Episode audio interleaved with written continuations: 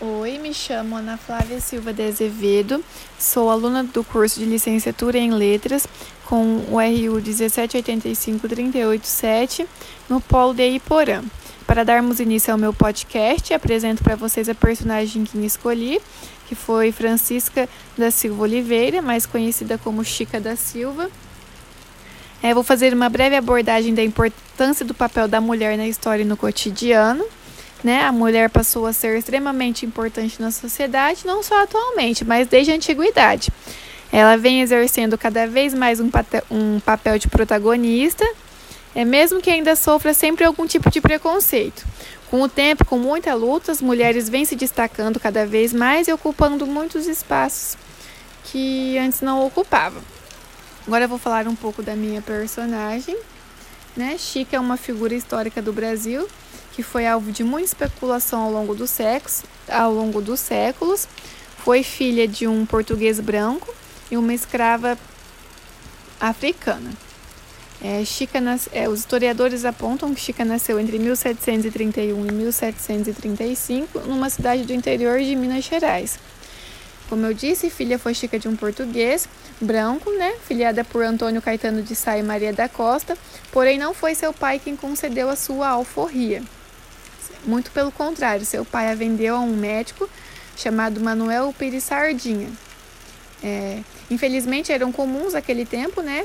Os abusos contra escravos, e foi assim que Chica deu à luz a seu primeiro filho. Já em 1753, Manuel vendeu Chica a um contratador de diamantes da cidade de Diamantina, que se chamava João Fernandes de Oliveira. E foi assim que Chica foi alforriada pois Chica teve um relacionamento com João, é, que em seguida já o furriou. Os dois ficaram juntos por duas décadas, mas não se casaram oficialmente, né? É, Chica passou a se envolver no meio social, possuía muitas casas e muitos escravos e era associada a quatro irmandades religiosas, o que era bem importante naquela época. É, João veio a falecer em 1776 e a relação de Chica com seus filhos sempre foram muito boas.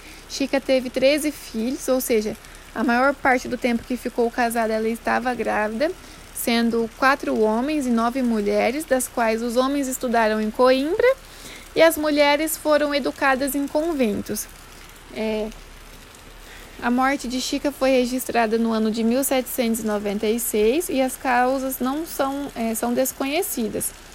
Graças à sua riqueza, ela foi enterrada em uma tumba da igreja São Francisco de Assis, onde somente pessoas brancas e com influência conseguiam ser enterradas em locais como esse. O que deixa bem claro, né, como a riqueza de Chica foi importante para que ela fosse aceita socialmente. Após pesquisas e é, não, constatei não constatei locais que lembram da história dessa grande mulher, mas encontrei um filme que conta sua história, Chica da Silva, e também uma novela. É, diante das minhas pesquisas é, e tudo que aprendi sobre essa grande mulher, creio que memoriais contando sua história seria uma boa ideia. Assim como um espaço em um museu, afinal, Chica, com, com toda a sua garra, ajudou muitas pessoas e igrejas. É, Para finalizar, né, é, meu portfólio, eu agradeço a oportunidade de aprender um pouco mais sobre a grande história de Francisca, que foi um ícone brasileiro. É uma escrava alforriada que deu a chance a muitas pessoas, como ela, e mostrou como a cor não nos faz diferente de ninguém, mesmo que a riqueza tenha ajudado. É, e foi uma das poucas escravas alforriadas também, né? Por isso esse marco tão grande.